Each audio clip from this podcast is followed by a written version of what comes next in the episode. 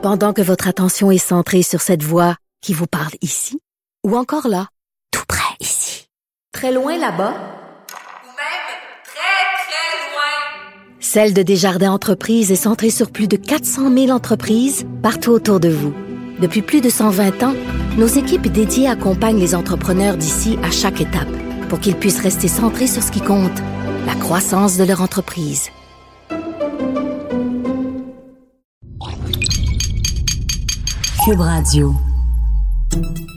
Salut, c'est Charles Dran avec l'équipe dans 5 minutes. On s'intéresse aux sciences, à l'histoire et à l'actualité. Aujourd'hui, on parle de l'influence de la Lune dans nos vies. Est-ce que la Lune a réellement une influence sur les règles menstruelles? Est-ce que c'est vrai que les soirs de pleine Lune, les gens ont des comportements plus violents, plus dissipés? Grande question auxquelles on va tenter de répondre une fois pour toutes. C'est basé tout simplement, premièrement, sur le cycle de la Lune. Journalier, c'est la Lune, à chaque deux jours à peu près, elle change de position. Donc, elle est en relation avec le Soleil d'une façon différente, puis en relation avec la communication Mercure. L'astrologie, hein? Mhm. Est-ce que la pleine Lune a réellement des effets sur le comportement des gens? La science est formelle, c'est non. En 1985, la revue Psychological Journal a produit une méta-analyse d'une quarantaine de recherches portant sur la question, des recherches qui s'interrogeaient sur l'effet de la Lune sur différents comportements humains. De ces études, aucune ne prouvait quoi que ce soit sur une hausse du nombre d'admissions à l'hôpital psychiatrique, par exemple, sur des crimes violents ou sur d'autres agressions. Ça fait longtemps qu'on pense que la Lune a des effets sur les gens. Pensez aux loups-garous.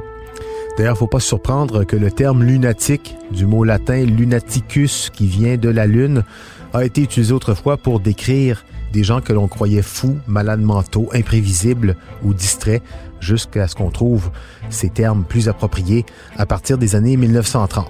Une croyance populaire propose un lien entre la Lune et le cycle menstruel.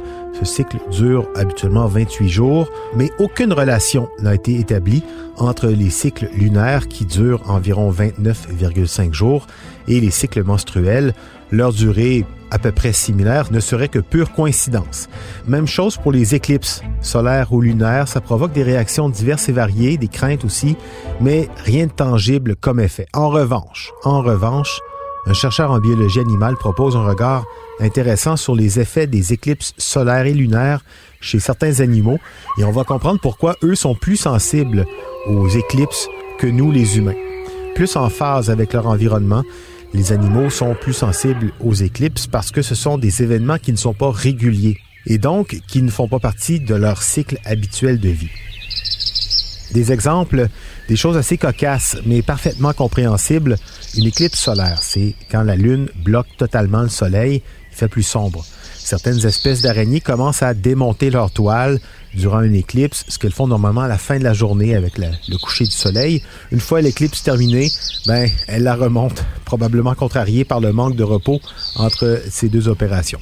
De la même manière, les oiseaux, les poissons actifs durant le jour vont se reposer durant une éclipse, alors que les chauves-souris sortent apparemment trompés par la noirceur soudaine.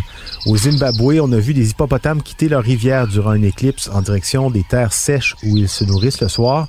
À mi-chemin, l'éclipse est passée et euh, les hippopotames, pétrifiés par les rayons du soleil, auraient paru agités et stressés durant le reste de la journée. Tu sais, quand un hippopotame est comme gossé par une éclipse, effectivement, ça change des plans. Une éclipse lunaire, ça c'est la Terre qui empêche la Lune de briller parce que la Terre cache la lumière du Soleil. Elle fait de l'ombre à la Lune qui devient orange ou brune. Selon une étude réalisée en 2010, les Wistiti de Lazara, des singes nocturnes en Argentine, ont arrêté de se nourrir durant une éclipse lunaire. Ils ont dû avoir du mal à voir leur nourriture ou se sont sentis trop déstabilisés pour être en mesure de se déplacer de façon sécuritaire entre les arbres. Sinon, environ trois fois par année, la superlune apparaît. Ce phénomène se produit lorsque la pleine lune coïncide avec le périgée, c'est-à-dire lorsque le point d'orbite de la Lune est à distance minimale de la Terre. Et lors donc de la superlune, les niveaux de lumière le soir sont 30% plus élevés que le moment le plus lumineux du cycle lunaire habituel. La Lune paraît plus grosse dans le ciel. Lors d'une recherche réalisée récemment dans le sud-ouest de l'Écosse, les oies bernaches auraient réagi à cette superlune, leur rythme cardiaque et leur température corporelle auraient augmenté alors qu'en temps normal, elles auraient été plus paisibles. Les oies bernaches ne réagissent pas aux superlunes lorsque la lune est cachée par des nuages épais et que la nuit reste très obscure. Comme pour les humains, donc, il semble que la lumière vive les ait réveillés et fait grimper leur rythme cardiaque euh, et leur température corporelle pour les préparer à affronter la journée qui arrive, mais qui finalement n'arrive pas. Ça fait des petites nuits. Donc l'influence de la Lune chez les humains, rien à signaler vraiment, mais chez les animaux, la confusion, elle est bien réelle. C'était en cinq minutes.